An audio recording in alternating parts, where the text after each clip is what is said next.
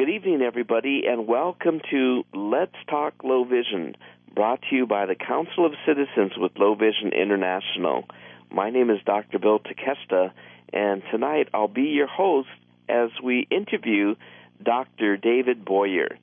Dr. Boyer is a vitreoretinal surgeon who has offices here in Los Angeles, and he has lectured extensively across the world on treatments for retinal disorders. So, welcome to the show, Dr. Boyer. Thank you very much. No, thank you. It's my pleasure to be here. Yes, you know, right now we have so many people who are becoming low vision, and the one question they always have is, you know, with all these advances in technology, isn't there anything new? Isn't there anything that they could do to help my vision? So I'd like to first begin by asking you uh, would you first go ahead and just describe for the audience out there what is the retina? A lot of people have heard of the retina, but they really don't know where it is or what it does, and they have been diagnosed with retinal diseases. So, uh, what is the retina in the most simplistic terms? Well, if we use the analogy of a camera, the retina would be equivalent to the film in the camera. Unlike film, it's a living tissue, so it has a blood supply, and it lies inside the ball of the eye. So if you think of the eye as a hollow ball, and you cut a hole in the hollow, hollow ball and looked inside, the black lining that you would see would be where the retina would be. It's tissue paper thin, but actually is able to take the picture for you, unlike photographic film, where you would see a clear image all the way around there are portions of the retina known as the macula or the center part, the fovea, that have the clearest vision for you. And that's one of the things that we really, you know, observe so often that many adults will develop macular degeneration. So the macula is just one region of the retina that gives the clearest vision. And uh, what is macular degeneration? So there are two basic forms of macular degeneration. There's a juvenile form, which is usually hereditary, and there's an adult form, which has is multifactorial. The adult form falls into two categories. One category is dry macular degeneration, and the other is wet. Dry macular degeneration means that there's no bleeding or leakage or abnormal blood vessels, but the patients begin to develop pigment alterations or drusen and other changes that are associated with aging. And in wet macular degeneration, you have similar changes, but you also develop uh, new blood vessels that will bleed and leak and cause further distortion of vision. Now, most patients will have dry macular degeneration, which can be present for a considerable period of time and not really cause a significant loss of vision. It, unfortunately, about 15% of patients will go on to developing wet macular degeneration.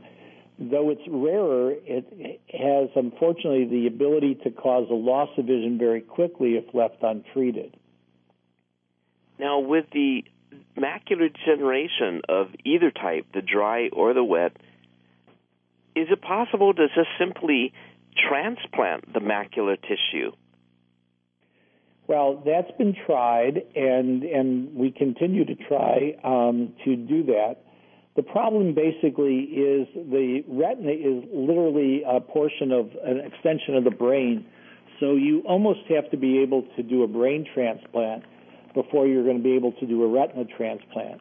Now, there are conditions that are rare where some of the retina can be um, moved over or uh, pieces taken out that may cause an improvement in the patient's uh, vision, but we're not quite at the level at this point where we can actually transplant cells that will um, bring back vision. We can use these cells to liberate substances, cytokines, and things that will um, allow us to uh, stop progression, perhaps, but we're not at the point where we can actually improve vision with transplants. What is the uh, primary treatment that you and other vitreoretinal surgeons perform to help the person with dry macular degeneration to either improve their vision? Can you improve their vision? Or can you slow the progression of the disease down in dry macular degeneration? Well, patients who have dry macular degeneration should be um, placed on vitamins to try to slow down the progression. These vitamins contain lutein, and they've been studied in uh, two major studies the age related eye disease study and the age related eye disease study 2. In both cases, it was found that uh, a combination of vitamins that are antioxidants now associated with some lutein um, will slow down progression of the disease by about 25% and vision loss by about 20%. And this is maintained over, you know, five years in a 10-year period. So if, um, if you have a certain amount of dry macular degeneration, being placed on vitamins will slow down these changes. Now, as far as improving vision, um, many times uh, patients who have some difficulty in, in reading or uh, reading magazines or books will benefit, as you know, from a Kindle that will give you backlighting and be able to um, Im- improve the print size to make it easier. And also, if you can use lights that coming from behind that will um, give more light to the um, to the area you want to see, those things can enable patients to perform better. Now, what types of vitamins are these? Is this something that uh, uh, buying a multiple vitamin, or is it a specific type and brand of vitamin that the, the patient should buy? Well, there are hundreds of, of different types of eye vitamins, and there's only one type or one formula that's been tested in 6,000 patients in the first study and 4,000 patients in the second study and that's the age-related eye disease study 2 vitamins, the AREDS 2, and it's a specific formula. Now, if you pick up other brands of vitamins, you'll have some things that are added that may be beneficial, but we really have never tested them. Some people um, will find that vitamins contain very small amounts of, of, many things, so they can be listed on the label and cost a lot of money but um, they really have never been tested in um, randomized clinical trials. So the only vitamin that that I recommend to people um, would be the AREDS 2 vitamin. Um, the formula can be by different companies, but that but that's the formula that I recommend. Now, if the if the other vitamins have something additional in it, I can't tell you that it's detrimental um, because we've really never tested some of these other things. I understand. Now, I have also have had uh, situations in where patients have purchased the AREDS 2 and they uh, had questions that there's two various formulas of it. One is for smokers and the other is for non-smokers. And can you explain the difference in those vitamins and what's the significance if you smoke or don't smoke? Okay. So the original formula that came out was was the AREDS formula, A R E D S or AREDS formula, and they had a smokers version and they had a non-smokers uh, version. The non-smokers version was the one that was tested and was found to uh, used uh, beta carotene. And there were se- several studies that had been done, one done in Finland, one done in the United States, that showed high dose beta carotene increased the risk of metastatic um, lung cancer, so that um, it was felt that if anybody was a smoker, they should not take uh, any form of uh, high dose beta carotene. Low dose was never tested, but these are 20,000 units, which is very high. So the smokers formula at that time used lutein, when they went back and did the second study, the AREDS 2 study, they found that the two were about equal. However, there was a little bit better safety taking lutein than taking beta carotene. So right now, the AREDS 2 formula only has the beta car- uh, it has no beta carotene, but only has lutein and zeaxanthin in it, and a 10 milligram dose of um, lutein and that's the recommended vitamin at this point. so anybody who was a smoker definitely should be on that. The somebody who never smoked in their life, if you can find the other vitamin, could certainly take it. But I'd still probably recommend lutein. It seems to be a little safer.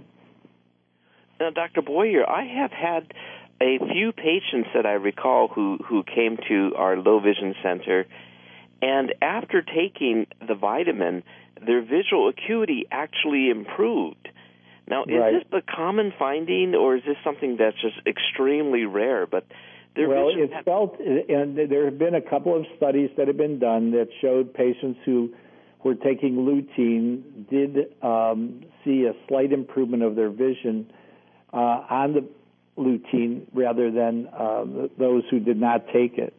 Now, there's also a placebo effect. Whenever you take something that you think is going to help you, there's always the fact that you try a little harder. It's it's not a randomized clinical trial, but there is some evidence, and I've heard this in my patients also, that they seem to feel that they see better after they've taken lutein. Now, what about the wet form of macular degeneration? You stated that blood vessels bleed into that region of the retina. Um, what can be done to help people with the wet form of macular degeneration? Well, the first thing is to make the diagnosis early. We, we are able to stabilize patients very well now with treatments, um, but making the diagnosis is probably the key. So, some things that you need to remember if you have wet in one eye, your risk of developing it in the other eye is about 12% per year. So, that means after four years, it's almost a 50% risk you, that you could develop the same problem.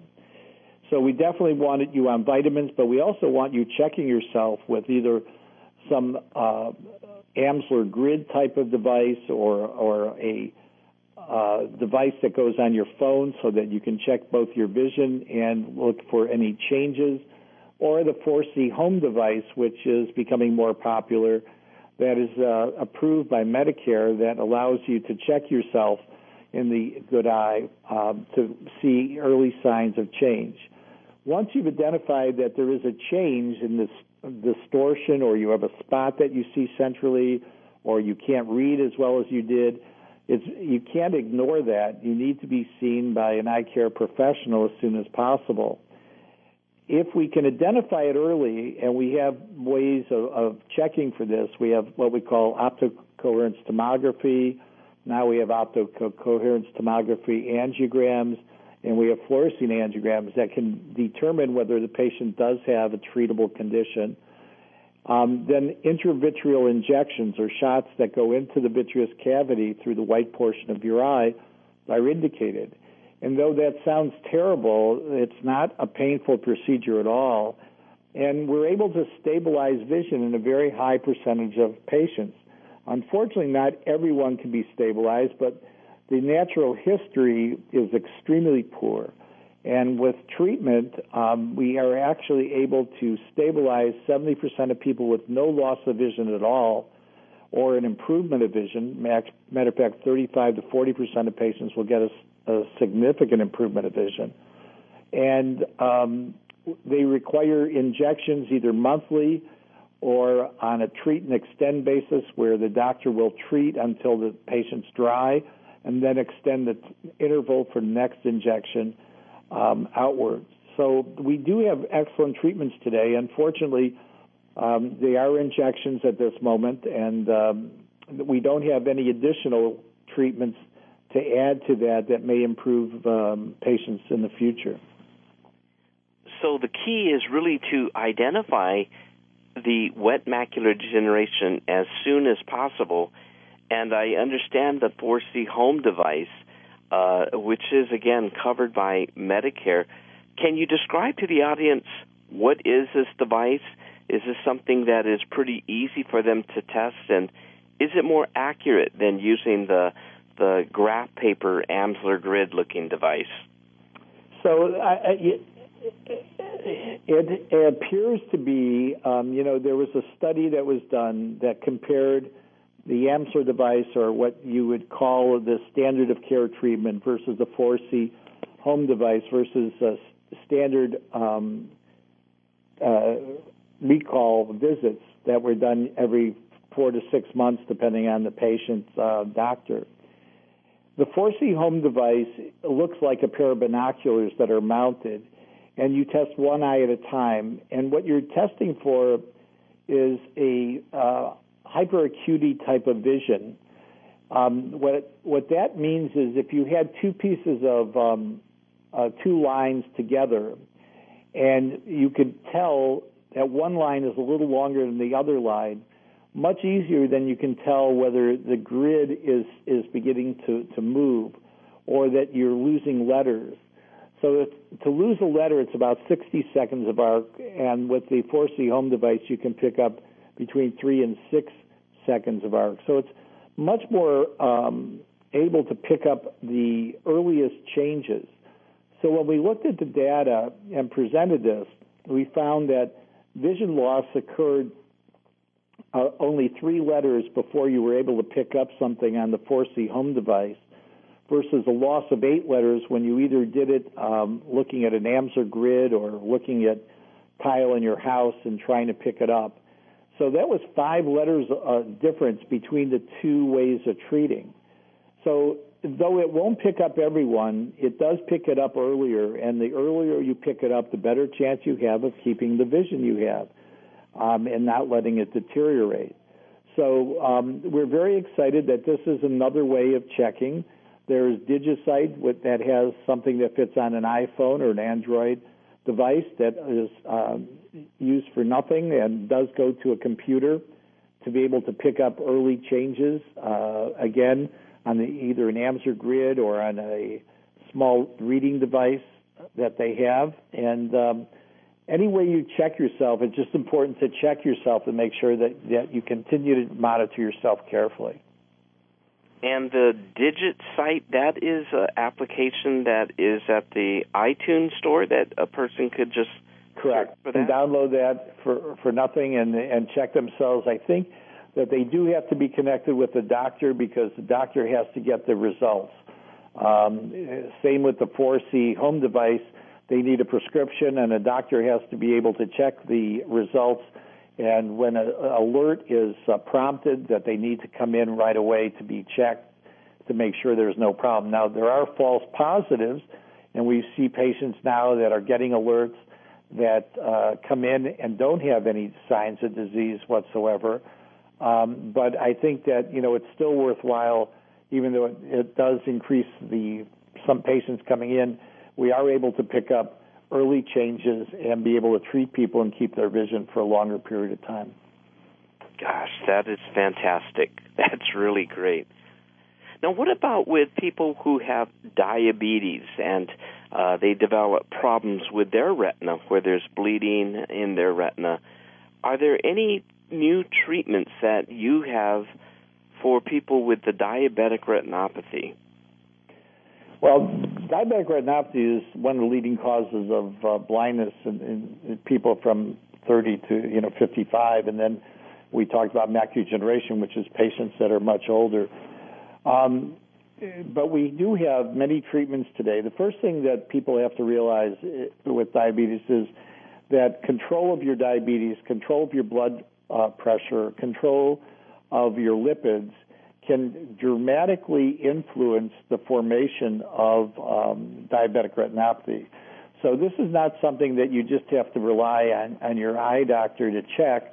This is something that you can be proactive in and actually get an improvement of vision. Um, good control can cause reversal of, of changes. Now, uh, prior to, you know, in the last, I guess, five, six years, there's been a very major change in our treatment uh, paradigm uh, for the treatment of diabetic retinopathy. Previously, most of the time we would treat the patients with laser or we would treat with uh, steroids. And now we treat with the same medicines that we use for the treatment of patients with um, macular degeneration. We use medications that are known as anti-VEGF or anti-vascular endothelial growth factor drugs. These are just proteins that basically will um, stop leakage. And they can actually, by giving these drugs, we've been shown to have actually an improvement in the diabetic retinopathy scores. So we can actually reverse without anything else without laser, we can actually improve the diabetic retinopathy scores, and you can see hemorrhages go away, and the blood vessels return back to normal. So by using pharmacotherapy, we are able to get a three-line improvement in about 40% of patients, whereas prior to that, it was about 15% with laser would get the three lines of improvement. So we've come a long way. We, we have also long-acting steroid implants that can be utilized in some cases because anti-VEGF, unfortunately, doesn't work in every case. Um, diabetes is a very complicated multifactorial disease. It has an inflammatory component and has um, different cytokines that are upregulated. So VEGF is one of those cytokines that's upregulated, and, and those patients may do very well with anti-VEGF therapy. Others have uh, what they call ICAMs and other inflammatory markers, and interleukins, and those are very well treated with steroids. So we now have combination of pharmacotherapy to treat our diabetics and get much better visual results. So uh, at this time, then, the laser photocoagulation is not necessary for many people with diabetic retinopathy. Is that correct? I, I don't think that the term unnecessary it would be the term I would use. I would say that we use laser much more sparingly than we did previously. But there's a big debate um, still about the use of laser um, for proliferative diabetic retinopathy. I think most retinal surgeons still feel that eliminating the um, VEGF or the vascular endothelial growth factors that the eye produces from poor blood supply by using laser is still helpful. Um, but we use combination of therapies so that we would use um, an anti-VEGF injection. In addition, we would use laser treatment to try to stabilize so we don't have to give these injections for long periods of time. That's wonderful. That's so wonderful. Because a lot of times we would see a lot of patients that every every time they would go in they would get the laser treatments. But those laser treatments cause blind spots don't they? That's correct. And and the blind spots unfortunately can actually grow. So you you could have a very well treated patient where treatment was applied definitely appropriately but five six seven ten years later those spots have enlarged and now the patient has these blind spots or these areas where they can't see, um, and it's based upon a growth of these lesions that we really, or a growth of these laser marks, which we really don't know why that occurs. So with diabetic retinopathy, it's very similar to wet macular degeneration that the sooner that you identify it, the better that we have a chance to help that person to see better. But also, you mentioned that it's it's very important that the patient really takes care of their diabetes, their blood sugar level, their their blood pressure, and so on. And can you explain to the uh, audience here what is the importance of the hemoglobin A1C? We hear this test being performed all the time, and we don't hear as often uh, a regular blood glucose test. Can you explain that? So um, the hemoglobin A1C or glycohemoglobin is a test that averages what you've been for three months. So why why that's important is because you can come in to see me and I ask you what your blood sugar was in the morning and you can say it was 110, and I say that's great, but I don't know what you were at 12 o'clock and I don't know what you were at 4 o'clock. So this basically gives me an idea of what your average blood sugar has been throughout the course of the past three months. So the best example I can give you is the patient who comes in and says they're in great control. They had a blood sugar of 110 in the morning, but in the evening they didn't test themselves and it was 450. And so you really are not in good control in those situations at all. And because of that, the A1C will give me a better idea of how well controlled they are. High A1C, you know, levels are associated with more rapid progression. So the better control you have, the less chance you have of developing these changes to begin with. and it doesn't require a you know a huge change. If you go down 10 percent from let's say an A1C of nine to an A1C of eight, which would not be considered great control, you're reducing your chances of developing or having progression by almost 20 percent. So it continues to be very important that you keep your A1C as good as you possibly can, as good as your doctor wants you to. Older patients, uh, you know, you may they may give you some leeway because we don't want people to get too low. Then they become hypoglycemic, which is extremely dangerous, especially if you live alone. So there are a lot of factors that go into what is a normal or a good A1C hemoglobin. But it's an extremely important test. It gives us a lot more information um, of how your control is and also when we have to bring you back. Because if I see somebody whose A1C, let's say, is seven or below, I think that patient may do much better than someone who comes in A1C of 11. I may have to see that patient with 11 much more frequently and earlier than I would someone who's under very good control. And so, do you also then recommend a very strict type of diet for your patients who do have diabetes and also recommend that they perform uh, some sort of exercise? Well, I think that you know uh, it's it's extremely important that the patients begin to take control of their problem. Um, you know, I always encourage exercise to anybody, and, and weight loss is extremely important. Um, I've had patients, and, and I think that you Bill, I've seen a number of patients that have had weight loss, significant weight loss, and have become non-diabetic. Uh, type 2 diabetics who um, are severely obese can reduce their weight and sometimes get off most, if not all, their medications. We know that um, people who exercise will tend to lose more weight and tend also to push the uh, glucose into their cells, so it's not uh, as big a problem. I, and I also point out about the uh, the high glycemic index foods, so that the there are certain foods that will cause a problem: rice, uh, white bread, uh, potatoes. There are a lot of different foods that are very high um, glycemic index, meaning that when you eat these foods, your blood sugar is more apt to go up. And, and when you start talking to the patients, they said, "Oh yes, when I go out and have Chinese food with a lot of white rice, my blood sugar the next day is terrible." But a lot of people don't realize that you know there are certain foods that you know will really cause this. Um, so I encourage them to speak to their doctor. Unfortunately, with a lot of cutbacks, they're not good dietitians, or dietitians are just hard to get a hold of that would can sit down and really plan um, a diabetic's diet and, and try to help them lose weight and try to help them get on the right foods.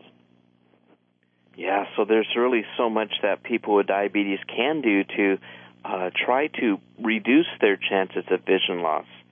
Correct. Uh, Dr. Boyer, another common retinal condition that many people lose their vision due to is uh, retinitis pigmentosa. And this is a, a more complicated disease, as, as you know, because sometimes it's genetic, other times it's not genetic and as far as the treatment, for years it's been very, very difficult to treat. But uh, there's other other new improvements and some hope with uh, stem cells. Is is that something that's realistic? And can you first explain what is retinitis pigmentosa? So retinitis pigmentosa, as you said, is uh, is again it's a a disease that covers a, a wide range of, of actual problems it's not one specific disease. You can have um, retinitis pigmentosa associated with hearing loss, which may indicate you have Usher syndrome. You can have it associated with cardiac problems. Um, so basically, what happens with retinitis pigmentosa is that the rods um, are affected usually primarily um, and what happens is that the rods have to do with your peripheral vision, and you you begin to lose your peripheral vision. They also are associated with night vision. So the first signs of someone with retinitis pigmentosa would be that they would have more difficulty at night in a, in a dark lit room getting around, or they may be bumping into things because their peripheral vision becomes affected. Um, there are, as you pointed out, there are many genetic causes for this. There are many uh, different uh, problems that contribute or can cause this. So we're lumping everybody together with a diagnosis of retinitis pigmentosa, but the genetics that are causing it are very, very different for each group of, of patients. So um, at this moment in time, there is no cure, but we have a lot of things on the horizon that are very, very exciting. Um, we're now doing, uh, we're, we're testing a lot of patients to see what the genetics um, that have caused this are, because we do have the ability in the future um, to use what they call CRISPR Cas9, which is the ability to take a bad gene, splice it, and put in a good gene. Now, you can hear about gene transfer and, and taking uh, and putting into a patient's body a gene that is um, defective and putting in the, a good gene. But the patients always will have the bad gene present. In this case, they actually splice and take away the bad gene.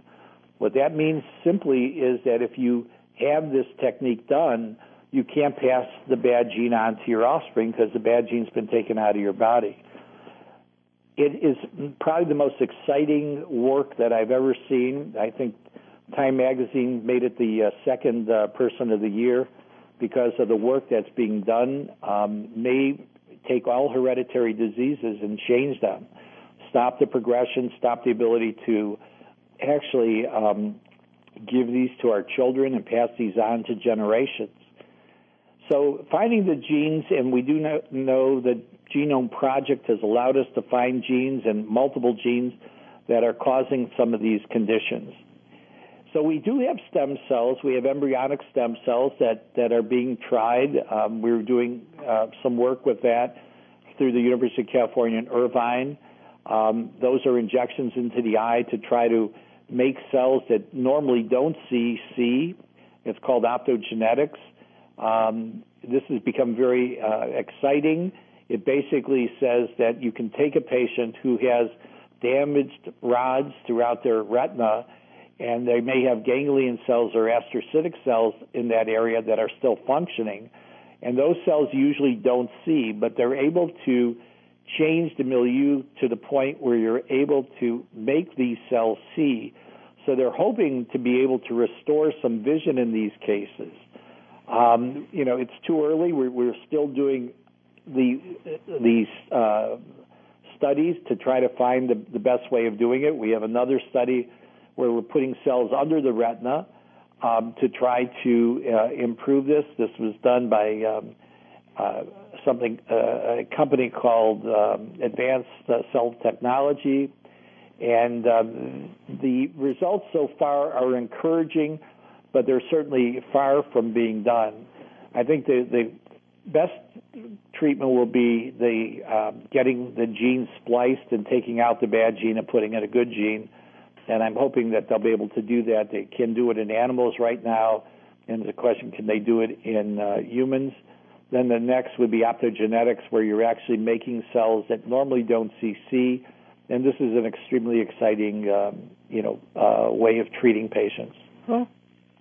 That is absolutely amazing to be able to splice uh, the gene within within the cell like that is absolutely amazing.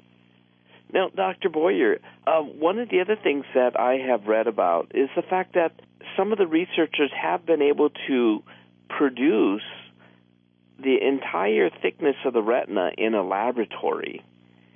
And I was wondering, uh, what is the relevance of being able to do that? Would that seem to be that you would be able to trans- transfer that tissue into the eye? Well, you're, you're absolutely correct. That's been done in Japan. It's actually been done um, in uh, University of California, uh, University of California in San Diego, um, and other researchers are also doing it. It's it's extremely exciting. You actually can use these um, 3D uh, printers to help do that, and um, they're able to actually get uh, reproducible um, uh, cells that look uh, like the retina. The problem is going to be hooking them up. You know, you can make the cells, but you've got to hook them back up so they go down the optic nerve. And there has been a lot of exciting new um, research that's been done in that regard. You know, recently they were able to actually um, cut the uh, optic nerve of a rat, and they were able to bring the two ends together and, and to be able to make the uh, rat see again. Now, this has never been done before, and certainly it's you know in a lower animal, it's not in humans. But th- this is what we're really looking for: the ability to hook up, um, and this you hook up these nerve fibers to each other, um, and by changing the milieu around them, by changing you know the the different cytokines to be able to show growth.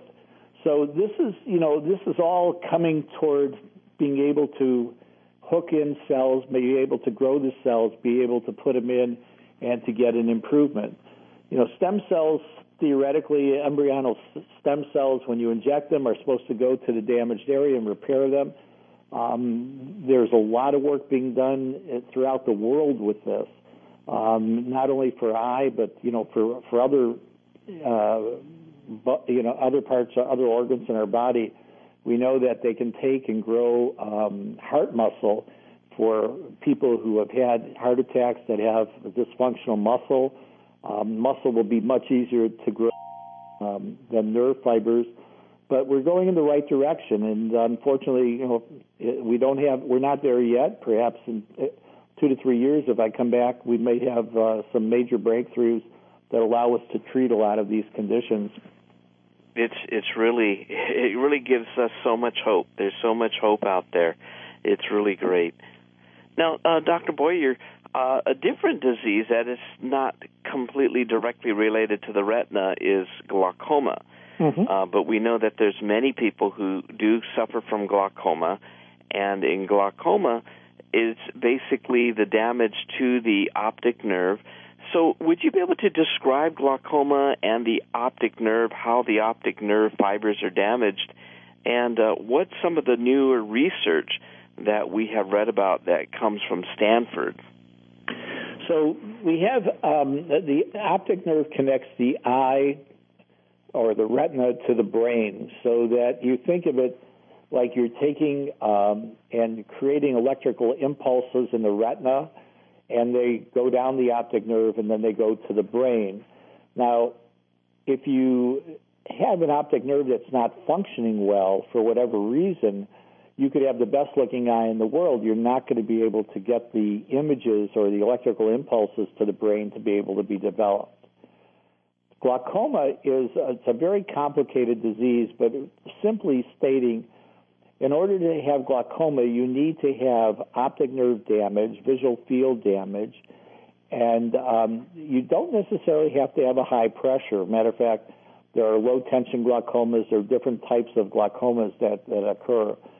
The most common is open angle glaucoma, which occurs because the pressure gets h- higher than the um, than the pressure that uh, on, on the blood vessels and it's a, the optic nerve is a soft spot if you want. So if you had a tire and you had a soft spot and you overinflated it, that soft spot would bulge. So if you overinflate your eye, if your eye is not able to take fluid out in a normal fashion, it becomes harder and presses on the optic nerve. By pressing on the optic nerve, the little nerve fibers are damaged, and you begin to lose portions of your visual field as the pressure continues to cause further damage.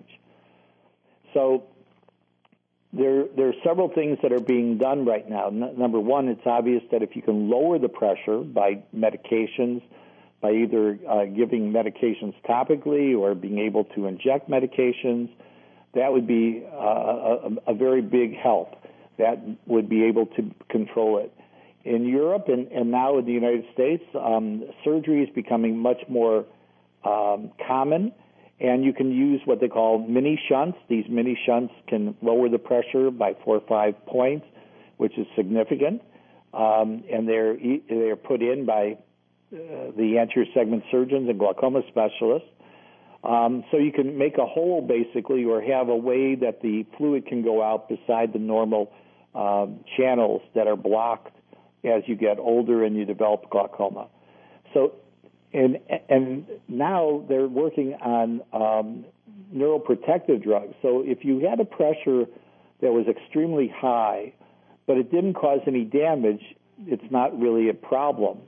And they're working on, on different drugs now that will be able to um, allow higher pressures without causing any damage to the uh, cells within the eye so the patients won't lose peripheral vision. Uh, one of the major problems glaucoma, without getting your eyes checked by an eye care professional, you would not know you have glaucoma. It doesn't cause pain. You don't usually pick up any visual field loss, but it's something that you can come in have severe, severe changes, and your eye care professional will be the first one to tell you you're having a problem at all. So that's why it's important to get, you know, a, a standard eye checkups to make sure you don't have it. If you have a family history, you may want to do it at an earlier age. But it is important that um, that you do get tested because that's the only way you'll be able to pick it up. Yes, I have seen so many times that we have examined patients and they didn't have any complaints of their vision, but one eye developed glaucoma before the other, and they they had no idea that they lost so much vision. So they they really do need to get their eyes checked.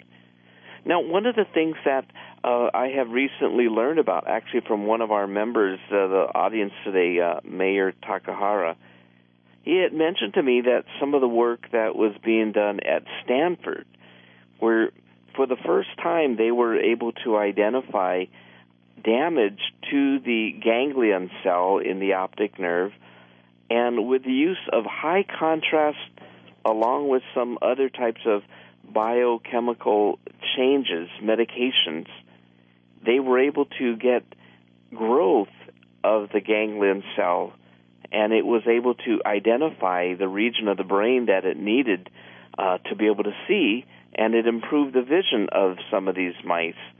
Uh, are you familiar with this study? No, but, but glaucoma does affect the ganglion cells. It's, it causes apoptosis or cell death to the ganglion cells, but I'm not familiar with, with this specific um, research, so I, I wouldn't want to comment on it, to be honest. You know, it's it's just really uh, very very scientific everything that's going on in terms of the research, and I think all of these research dollars that so many of our listeners they they support during the vision walks and things. Uh, it it really is showing that there's a lot of gains and benefits, and if you were to go into uh, an office such as Dr. Boyer's, you'll see the improvement in all the new different type of equipment that's there so that they could identify and, and see things at a much earlier stage there in life. Um, Dr. Boyer, do you have time to take any questions from our audience? Sure, that'd be a pleasure. Okay, thank you. Uh, if any of you have any questions about your eye condition and some of those types of treatments, if you would unmute your phone by pressing star one, and we'll have time to take a couple of questions. Uh, so if you do have a question, press star one, and if you would just uh, announce your name, you could say your first name and your question. That'll be really great. Thank you. Yes, does anybody have a question? I do. This is Connie. Hi, Connie. Connie from Oklahoma. Yes. Go right ahead. Thank you. Is there anything going on with cones and rod dystrophy? Well, cone rod dystrophy um, is uh, is being studied. I mean, the same way there, there are hereditary cone dystrophies, and cone, some cone rod dystrophies are actually variants of retinitis pigmentosa. So the answer is yes. They're, they're, they are looking at that very, very carefully. Um, the genetics are very important because, again, if you can find the genetic defect, then we have a better chance of being able to either use a CRISPR Cas9 type of setup or being able to to um, get cells in that will be able to um, manufacture the protein or enzyme that you're deficient in? Um, mine is inherited, and um, the onset wasn't until I was like 52. And at one time, I went to a research center in Dallas, Texas, and they were studying silencing the gene so that the disease wouldn't get worse. Is that still being done? Gene silencing is is was tried. Um, it's not being done very much at this point um, because there are other ways now. I think it's being replaced by you know being able to take the gene actually out and putting a new gene in. So, um, but you know there there are a lot of things that we've tried. I mean, we we have probably 20 clinical trials that we're doing um, right now, and we're hoping that you know some will come to fruition. But at this moment, I don't know of anything that's being done for uh, cone rod dystrophy. Okay. Thank you. You're welcome. On a follow up to that, Dr. Boyer, uh, would a person such as Connie or anybody who has a retinal disease that may be inherited, would it be wise for each of them to have genetic testing? And where do they go to get that type of genetic testing? So, genetic testing is a very controversial um, subject when it comes to macular degeneration.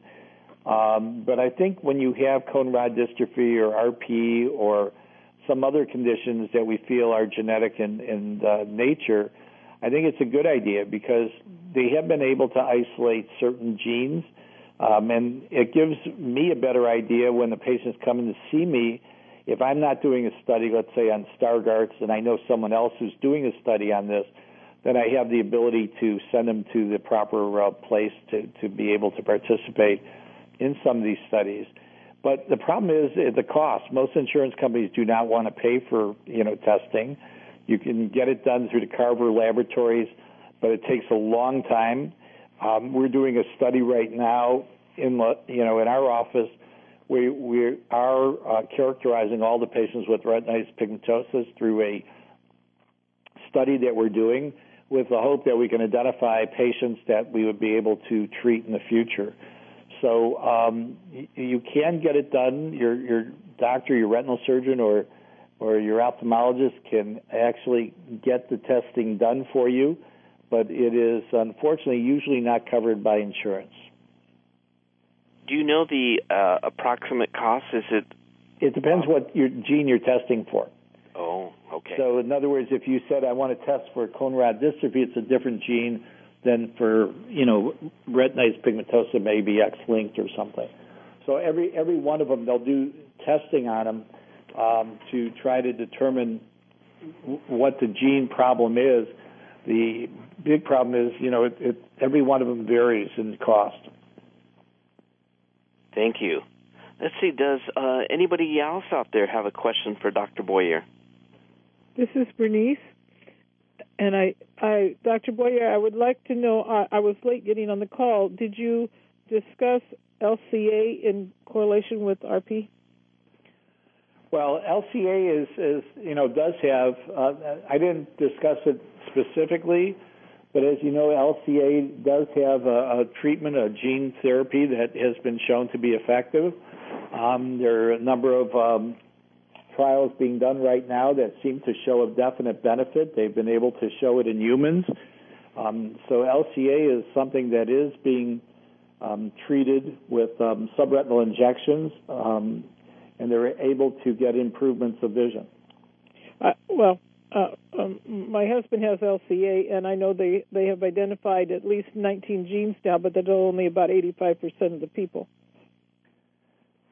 Well, I, and the ones that you know that they've been treating, the young patients that they've been treating, have done fairly well. I heard recently though that that, that it was going backwards, and so right. It wasn't maintained at, at a high level, but it wasn't returning back to the first um, as the baseline, but they did lose some of their effect. Great, thank you. Uh, next question. We have time for one more question. Does anybody else out there have a question? Well, I'll, I'll go ahead and, and bring up the last question, Dr. Boyer. Uh, which, what's the benefits of using sunglasses that filter ultraviolet on protecting the retina or perhaps slowing down the progression of macular degeneration or other vision loss from retinal disorders? Well, ultraviolet uh, light has been implicated in, in the formation of cataracts, and um, ultraviolet light also um, has been implicated in causing free radical formation in um, patients, which can lead to a um, to toxins in the macular area that may precipitate um, patients going on to developing a macular degeneration. Um, so, you know, I think that it's good to have ultraviolet um, um, um, you know, sunglasses that will block out the ultraviolet, or um, but nobody has proven, you know, that by doing this early that you're going to change the course of uh, what's going on. But um, I think that certainly we know that light may play a big role for retinitis pigmentosa, so it may reduce um, some of the to- the light that causes toxicity to the retina, but um, it's I don't think it's really well established at this point. Well, that's really good to know because I have had some patients that they wear double pairs of sunglasses and the blackest sunglasses they can get because they feel that it, it may protect their eyes. And we explain to them that the ultraviolet is the damaging radiation, but you don't necessarily even have to have black sunglasses. We could filter out the ultraviolet light with clear lenses also. You know, Correct. so they they can move around more safely. But all of this information has been e- extremely extremely helpful. You know, Dr. Boyer, you make this so easy. It almost sounds like we rehearsed this, but we didn't, did we? no, we didn't rehearse it, but thank you for having me. I really appreciate it. And and lastly, would you let anybody, everybody out there know how that they could uh, contact your office should they want an appointment with you? Um, well, they can call the main number. It's two one three four eight three eight eight one zero. And there are 10 of us, and, and everybody has access to all the clinical trials and all the equipment. So I'm sure that uh, they'd be happy to see whatever patients we can uh, help. Okay, great. Well, again, thank you, Dr. Boyer, and thank you all for attending. Just want you to know that this uh, interview will be available online uh, for you to share it with your friends and other relatives or for you to listen to it again. It will be available at www.cclvi.org. That's www.cclvi.org. And we want to thank Dr. Joe Yurka from AIRSLA for recording this. And at AIRSLA, you could find this with other podcasts at www.airsla.org. Okay, thank you, everybody, and happy holidays.